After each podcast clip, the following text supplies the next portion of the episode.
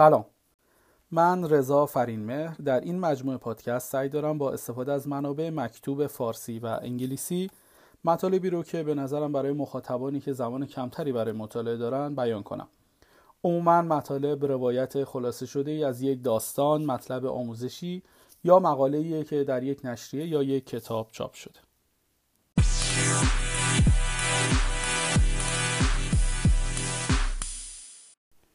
اپیزود سوم.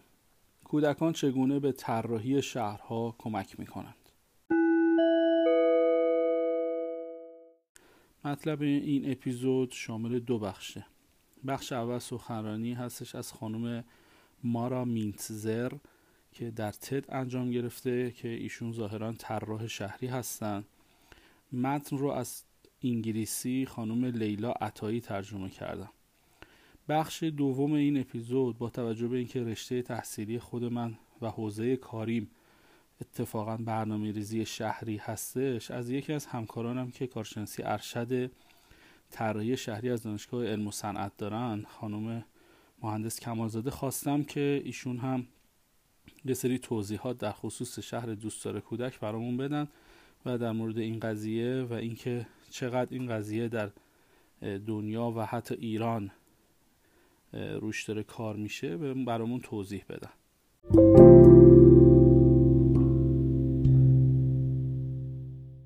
خانم مارا مینتزر طراح شهری صحبتهای خودش رو اینطوری آغاز می‌کنه و میگه که جامعه ما طبق عادت تصمیم هایی می‌گیره که بدون مشورت با یک چهارم از جمعیت اونه.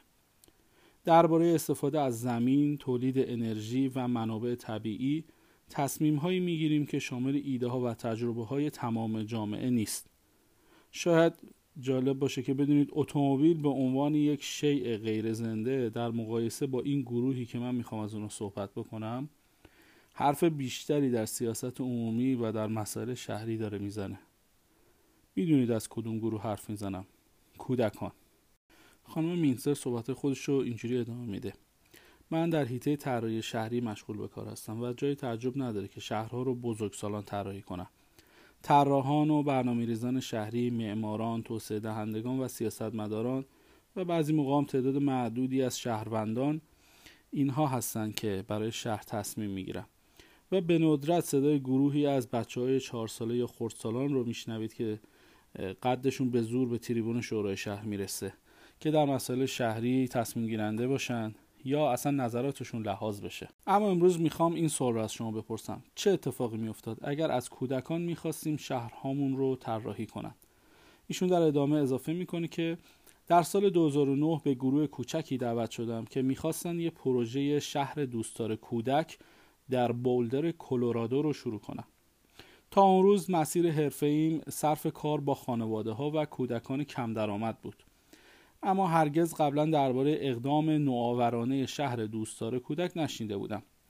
در ابتدا تصورم این بود که این پروژه به بعضی از مشکلات مثلا مشکلات من به عنوان یک مادر که یه بچه خردسال داره می‌پردازه. فکر کردم قراره از تغییر بیشتر میزها در رستوران ها حمایت کنیم یا فضای بازی داخلی برای روزهای سرد و بارونی بسازیم.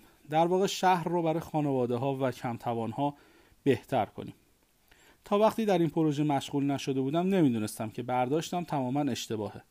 در واقع ما شهرهای بهتری برای کودکان طراحی نمی کردیم کودکان خودشون برای خودشون و البته برای بقیه ما شهرهای بهتری طراحی می‌کردن. شرط میبندم که نسبت به این موضوع بدبین هستید. راستش منم اولش همینطور بودم. الان تو ذهن همتون اینه که کودکان چطور ممکنه قادر به فهم ایده های پیچیده ای باشن. مثل درک بحران مسکن یا مسکنسازی برای کم درآمدها. یا اینکه چطور یک طرح جامعه حمل و نقل رو تدوین کنن. یا حتی اگر ایده ای هم داشته باشن حتما غیر منطقی و کودکانه است دیگه. مثلا اینکه تو ذهنتون ممکنه بگذره که ما شهری که از جنس آب نبات باشه به چه دردمون می‌خوره. یا یک پل با توپ های آبی که به سمت یه سری قایق سوار از همه جا خبر آب شلیک کنه. در حالی که این دغدغه‌ها به نظر درست می‌رسن تشخیص دادیم که دخالت ندادن کودکان در برنامه‌ریزی شهر و مشکل بزرگی در طراحی شهریه. به حال مگه نباید کاربران نهایی در روند طراحی مشارکت کنند بذارید یه مثال واقعی بزنم. در سال 2012 شهرداری شهر بولدر تصمیم به بازطراحی پارک بزرگ مرکز شهر معروف به سیویک ایریا گرفت. این فضا از یه سر به بازار کشاورزا می رسید و از سمت دیگه به کتابخونه عمومی بولدر. و یه رودخونه یا نهری هم وسط این پارک در جریان بود که رودخونه بولدر بود. فضا به یه طراحی جدید نیاز داشت تا هم مفهوم تازی از ایمنی رو برای محدوده تعریف کنه هم باعث توسعه بازار کشاورزان بشه و همین که از پس سیلهای ناگهانی این رودخانه بر بیاد. از سال 2012 تا 2014 بیشتر از 200 تا کودک از دانش آموزان پیش گرفته تا دبیرستانی ها رو در این فرایند مشارکت دادیم. حالا سوال اینه که چطور این کار کردیم؟ اجازه بدید توضیح بدم. اول کودکان رو در کلاس های درسشون ملاقات کردیم و پروژه رو براشون ارائه دادیم به زبان خودشون. اینکه پروژه چیه چه ایده هایی رو دنبال می‌کنه و اگه با به نتایج و پیشنهادات این طرح عمل بکنیم چه اتفاقی قراره بیفته. پیش از اینکه ما نظراتمون رو بخوایم روی بچه ها اعمال کنیم و به اونها چیزی رو القا کنیم از اونها خواستم بر مبنای تجربه های واقعیشون خودشون ایده هاشون رو ثبت کنن بعد از اونها خواستیم که با ما به یه سفر میدانی بیان تا نظرات مثبت و منفیشون رو درباره وضع فعلی این فضا و یا این پارک از طریق عکس برداری مستند کنن. ما دو تا قاب تصویری سبز و قرمز داشتیم که دادیم دست این دانش آموزا و از اونها خواستیم که هر جایی رو که میپسندن با این قابای سبز اون رو برجسته کنن. مثلا دانش آموزان کالج تویوب سواری در رودخونه رو انتخاب کردن. بعد همون قاب سبز رو برگردونن به سمت قرمزش و برای برجسته کردن چیزهایی که دوست ندارن مثل محل ذخیره زباله از اون استفاده کنن. از دانش آموزای کلاس ششم خواستیم که سیویک ایریا رو از طریق سایت های جستجو با مقایسه با موارد مشابه از سر دنیا مورد مطالعه قرار بدن. بعد از بچه ها خواستیم ایده خودشون رو با الهامات جدید ترکیب کنن تا یه راه حل بهبود یافته برای فضا ارائه بدن. هر کلاس از برنامه‌ریزان بزرگسال، شورای شهر و اعضای جامعه دعوت کرد سر کلاسشون بیان تا توصیه هاشون رو به اشتراک و بحث بذارن. جالب بود برای برنامه‌ریزان ارشد شهری بولدر که برای بررسی طرح بازآفرینی سیویکریا به کلاس دانش آموزای پیش اومدن و برنامه‌ریزای بزرگسال از مدلی که توسط کودکان برای ساخت پارک با دستبند ژله‌ای ساخته شده و خیلی تعجب کردن یکی از پیشنهادات بچه ها این بود که محوطه اسکیت روی یخت داشته باشیم در بخش هنر عمومی یا public art از دونه های پلاستیکی شبیه حیوان برای ساخت ماکت استفاده کرده بودند و حالا شاید خیلی هم خندهدار باشه که خیلی هم تفاوت چندانی با مدل هایی که معماران می‌سازن نداشت. خیلی از ایده های کودکان الان در منطقه Civic Area اجرا شده. برای مثال دستیابی به رودخانه بولدر اصلاح شد و حالا کودکان می‌تونن با ایمنی بیشتر در کنار آب بازی کنن. در زیرگذرهای تاریک قبلا چراغ نداشت الان چراغ کشی شده و دانش آموزان دبیرستانی بعد از ظهرها بعد از مدرسه و عصرها می‌تونن با امنیت به خونه برگردن. با تفکیک مسیر دوچرخه و پیاده رو دوچرخه سوارای تندرو با کوچیکترهایی که در کنار رودخانه در حرکت هستن دیگه برخورد نمی‌کنن. خانم مینزر میگه که باید اضافه کنم که زمستان قبل من و دخترم روی همون پیست اسکیت روی یخ جدید که درخواست کودکان بود اسکیت سواری کردیم. حالا احتمالا براتون این سوال پیش میاد که آیا همه ایده های کودکان در منطقه سیویک اجرا شد؟ البته که نه. مثل همه جاهای دنیا مردم سالاری یک روند طولانی وقتی و افتضاحه حالا 8 ساله که از این روند استفاده می‌کنیم و در این مسیر به مزایای باور نکردنی به واسطه طراحی شهرها به کمک کودکان دست پیدا کردیم. اول از همه کودکان متفاوت از بزرگسالان فکر می‌کنن که این چیز خوبیه. بزرگسالان بیشتر درباره محدودیت ها فکر می‌کنن. اینکه یه پروژه چقدر زمان می‌بره چقدر هزینه برمیداره و چقدر خطر داره. به عبارتی چقدر احتمال داره که کسی از ما شکایت کنه. نه اینکه محدودیت واقعی نباشن اما اگر ایده ها رو در نطفه خفه کنیم خلاقیتمون محدود میشه و از روند طراحی کاسته میشه. از طرف دیگه بچه ها درباره ممکن ها صحبت می‌کنن در مورد ممکن ها فکر می‌کنن. حد محدودیت بچه ها آسمونه. برای مثال وقتی با دانش آموزان دوره راهنمایی برای طراحی یه پارک نوجوان پسند کار می‌کردیم تصویرهایی از چرت بازی با گلایدر دستی میکشیدند. پرش از ترامپولین به داخل چاله های عظیم پر از کف. بعضی از اونو دور از ذهن به نظر می‌رسه. اما اشتراک بین این فعالیت ها حکایت از داستان مهمی داره. نوجوان های ما در پی فرصت های هیجان انگیز هستند که البته با توجه به اینکه در مرحله گذر و تحول زندگی خودشون هستن کاملا هم به جا به نظر می‌رسه. بنابراین این وظیفه ما به عنوان پیوند دهنده الهام و واقعیت هدایت اونها به سمت فعالیت ها و تجهیزاتی بود که در واقع امکان استفاده از اونها در پارک وجود داشته باشه. این کاریه که دقیقا در یه جایی مثل استرالیا الان انجام شده. مثلا زیپ لاین های پهناور با قله های با ارتفاع 9 متر اونجا الان احداث شده. وقتی بچه ها درباره فضای رویا پردازی می‌کنن تقریبا همیشه شامل تفریح بازی و حرکته. همینها البته اولویت بزرگسالان قلمداد نمیشه. اما تحقیقات نشون میده که تفریح بازی و حرکت اتفاقا همون چیزیه که بزرگسالان برای سال موندن بهش نیاز دارن. که یکی از یه خونه درختی که یه کتابخونه کوچیک داره مبلای شنی راحتی هم برای مطالعه داره لذت نبره. علاوه بر تفریح و بازی کودکان برای زیبایی در طراحی خودشون ارزش قائلن. وقتی قرار شد طراحی خونه های ارزان قیمت کوچیک رو انجام بدن اونا از کشیدن بلوک های ساختمانی بجرنگ و یک شکل خودداری کردن که البته این مدل ساختمان محبوب ساختمون ساساست در عوض برای همه چیز رنگ روشن به کار می بردن. از خونه ها گرفته تا وسایل زمین بازی. بین مسیرهای دوچرخه سواری و پیاده روی گل کاشتن. و در ادامه رودخانه نیمکت گذاشتن تا بچه ها بتونن با دوستان خودشون وقت بگذرونن و از آرامش آب لذت ببرن. کودکان نیاز مادرزادی برای وصل شدن به طبیعت دارن و این در طراحی های اونا کاملا مشهوده. اونا طبیعت رو دم دستشون می‌خوان نه چهار تا بلوک اونورتر پس جوامعی رو طراحی می‌کنن که آب درخت میوه گل و حیوان در فضاهای اشتراکی محلشون رو دارن. خوب یا بد منطقی به نظر می‌رسه. چون بچه های پنج ساله امروزی به ندرت اجازه رفتن تا چهار تا ساختمون دورتر رو دارن تا بتونن مثلا خودشون رو به پارک برسونن. در دسترس بودن طبیعت در محیط زندگی برای همه ما مفیده. چون نشون داده که روی تمام سنین تاثیر مثبت داره. شاید تعجب آور باشه اما حتی خواسته های کوچکترین شهروندان رو هم در طرحمون ما الان لحاظ می‌کنیم. نوزادان و نوپاها. از نوپایان لذت قدم زدن رو آموختیم که ناشی از کشف که اونا تو مسیرشون انجام میدن. زمان ارزیابی خیابون قرن 19 بولدر با قابلیت پیاده روی معلوم شد که نوپایان وقت بیشتری رو صرف یافتن برگ در یه گودال می‌کنن یا تشعشع خورشید و تلالو نور از بین شاخه‌های درخت و مسیر پیاده روی خیلی براشون مهمه.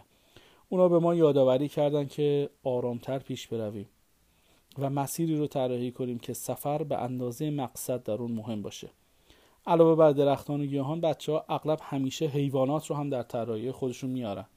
حشرات پرندگان و پستانداران کوچک در نقاشی های کودکان همیشه برجستن. چه به خاطر این باشه که اونا به سطح زمین نزدیکترن و ملخ ها رو بهتر از ما می‌تونن ببینن یا صرفا حس بیشتری از همدلی با موجودات دیگر دارن اکثر کودکان همیشه گونه های غیر بشری رو در جهان ایدئال خودشون متصورن. در مجموع کودکان در طراحی شهری همه رو در نظر می‌گیرن. اونا برای همه طراحی می‌کنن. از مادر بزرگ نشسته بر صندلی چرخدار گرفته تا زن بی خانمانی که گوشه پارک میخوابه. کودکان برای موجودات زنده طراحی می‌کنن نه برای خودروها شرکتها یا آدمای خودپرست. آخرین و شاید قانع کننده ترین کشفی که کردیم اینه که یک شهر دوستدار کودکان مورد پسند همگانه. شهردار بوگوتای کلمبیا انریک پنالوسا مشاهده کرده که کودکان از نوع گونه های نشانگر هستند. پس اگه بتونیم شهری موفق برای کودکان بسازیم شهری موفق برای همه آدم ها خواهیم داشت. به این فکر کنید. برای بچه ها اینطوری نیست که مثل ما توی ماشین بپرن و تو فروشگاه رانندگی کنن. مثل ما اکثر بچه ها پول خوردن نهار گرون قیمت در کافه مجاور رو ندارن. بنابراین اگر شهرهایی بسازیم که نیازهای اونها برای انواع جایگزین های حمل و نقل و جاهایی برای غذای ارزانتر رو در نظر بگیریم نیازهای شماری از اقشار دیگر جامعه را فراهم کردیم. سرویس اتوبوس با قیمت کمتر و تردد بیشتر که مطلوب جوانهای ماست. همچنین از سالخوردگانی حمایت می‌کنه که می‌خوان مستقل زندگی کنند و دیگه قادر به رانندگی نیستن توصیه های نوجوانان برای مسیرهای اسکیت بورد و پیاده صاف و محافظت شده همچنین حمایت از افرادی می‌کنه که معلول هستند یا ویلچر نشین هستند و آرزوی حرکت در مسیری صاف رو دارن یا والدینی که کالسکه بچهشون رو حل میدن. برای شخص من همه اینها پرده از نکته مهمی برمیداره. یک نقطه کور مهم. اگر کودکان رو در طرحهای خودمون در نظر نمی‌گیریم پس چه افراد دیگه ای رو هم لحاظ نمی کنیم آیا به رنگین پوست ها، مهاجران، افراد سالخورده، افراد کمتوان یا با درآمد کاهش یافته گوش می‌کنیم؟ از چرا حلهای نوآورانه ای به خاطر اینکه به صدای کل جامعه گوش نمیدیم چشم پوشی می‌کنیم؟ احتمالا بدون پرسیدن از نیازها و خواسته های مردم دیگه نمی‌تونیم آگاه بشیم که اونها چه نیازی برای شهر دارن این موضوع شامل حال بچه ها و همه اخشار میشه. بنابراین باید دست از این تفکر که کودکان شهروندان آینده هستند برداریم و در عوض اونها رو به عنوان یه شهروند امروزی مهم بدونیم. چون کودکان ما شهرهایی رو طراحی می‌کنن که ما رو هم سالمتر و شادتر می‌کنه. شهرهایی سرشار از طبیعت، بازی، حرکت و ارتباط اجتماعی و زیبایی. نتیجه این که کودکان شهرهایی رو که ما اتفاقا می‌خوایم توش زندگی کنیم طراحی می‌کنن.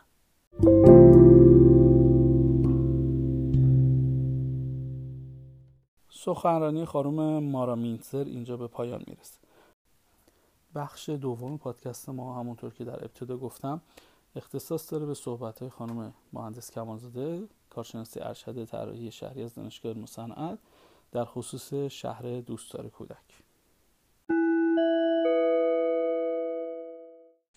سلام خانم مهندس. سلام وقتتون بخیر. ممنونم از اینکه وقتتون در اختیار من قرار دادیم و قراره به ما در مورد شهر دوستدار کودک توضیح بدید. ممنون میشم که صحبتاتون رو شروع کنید و یه توضیحاتی در مورد شهر دوستدار کودک بدید. ممنون از فرصتی که به من دادید. شهر دوستدار کودک یکی از رویکردهای در کنار سایر رویکردهای طراحی شهری برای مناسب سازی فضاهای شهری که توی این رویکرد تمرکز بیشتر به کودکان هستش که در راستای این هم عمل حرکت می‌کنه که بیاد به کودکان فرصت این رو بده که به محیط اطراف خودشون محیط پیرامون خودشون شکل بدن اون رو با نیازهای خودشون مناسب سازی بکنن و یک سری حالا اهدافی رو هم دنبال می‌کنه که اصلی ترینشون به این صورت هست که میاد برای کودکان حق شهروندی قائل میشه. و به اونها این حق میده که در محیط پیرامونشون دخل و تصرف کنن در طراحی اون دخالت بکنن و حتی ایده بدن. از سوی دیگه حالا یکی دیگه از هدفاش توسعه دادن به آگاهی و دانش کودکان نسبت به محیط پیرامونی خودشون هست.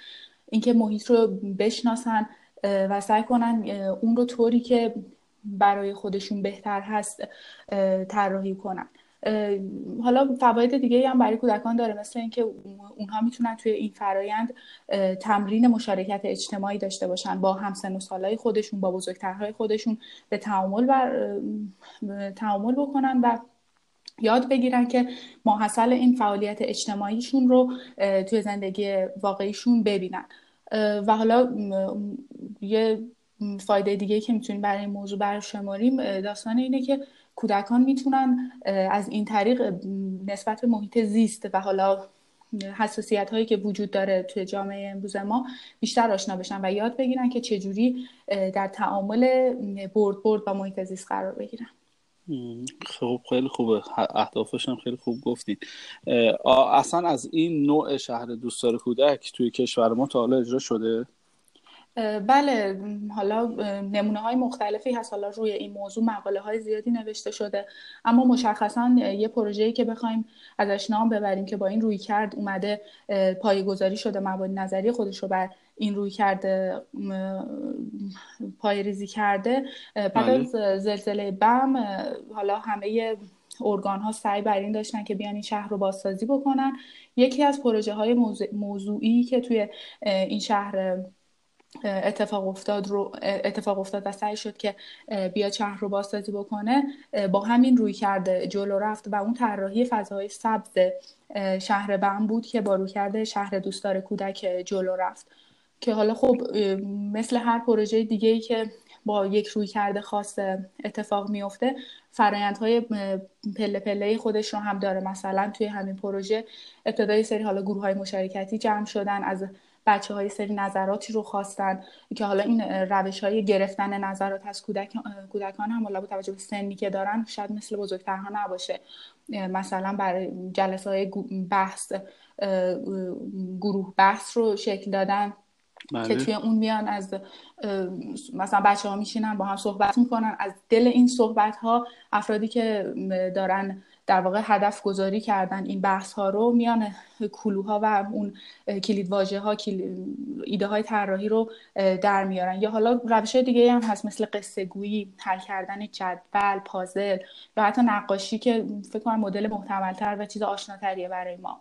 میان از اینها اون مواردی که مورد نظر خودشون هست می‌گیرن توی همین شهر بم. مثلا برای فضای سبز نهایتا از این صحبت ها تونستم مثلا به یه سری سرفصل های عمده برسم. مثلا فضای سبز منظور پارک هم بله فضای سبز تجهیز شده یا تجهیز نشده هر جفتش شامل میشه. پارک.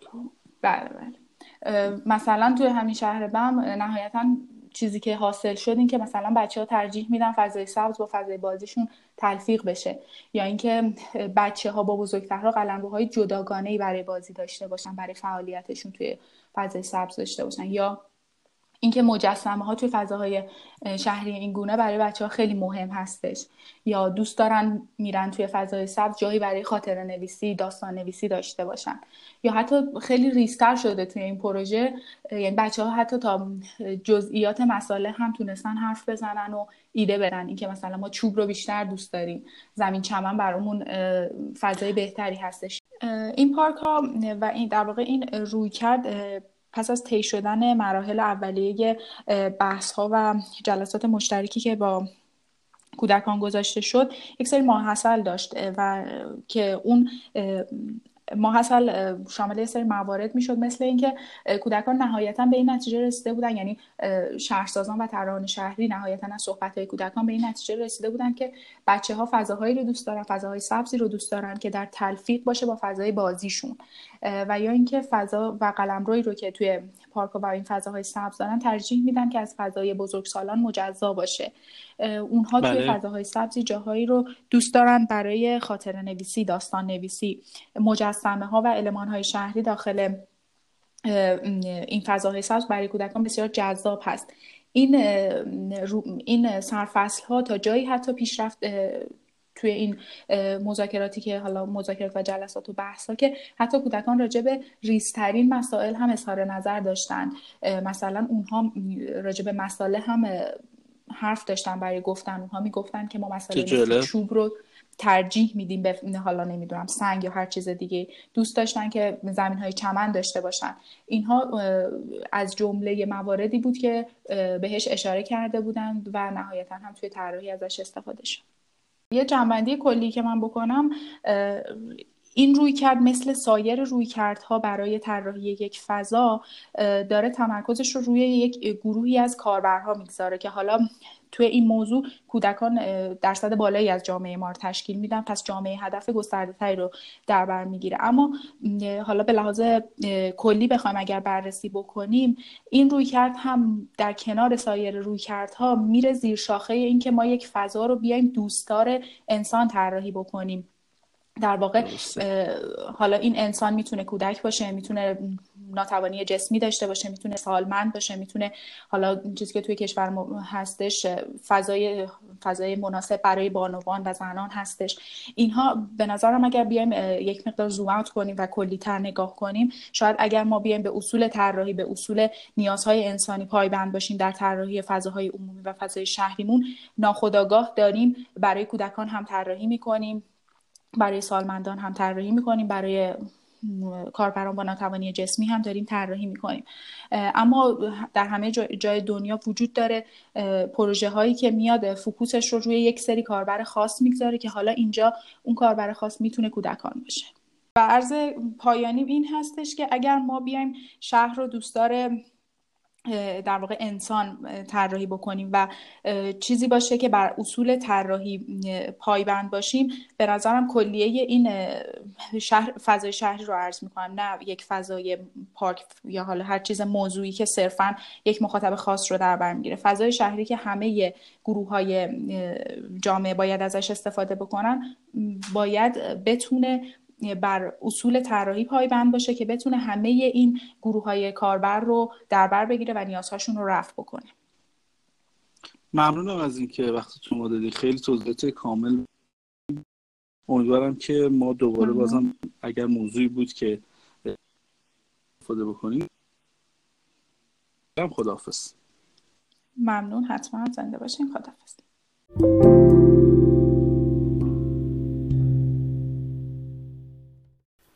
از خانم مهندس کمالزاده برای توضیحاتشون در مورد شهر دوستدار کودک تشکر می‌کنم. همینطور از اینکه قبول کردن مهمان من در این اپیزود از راویکست باشن.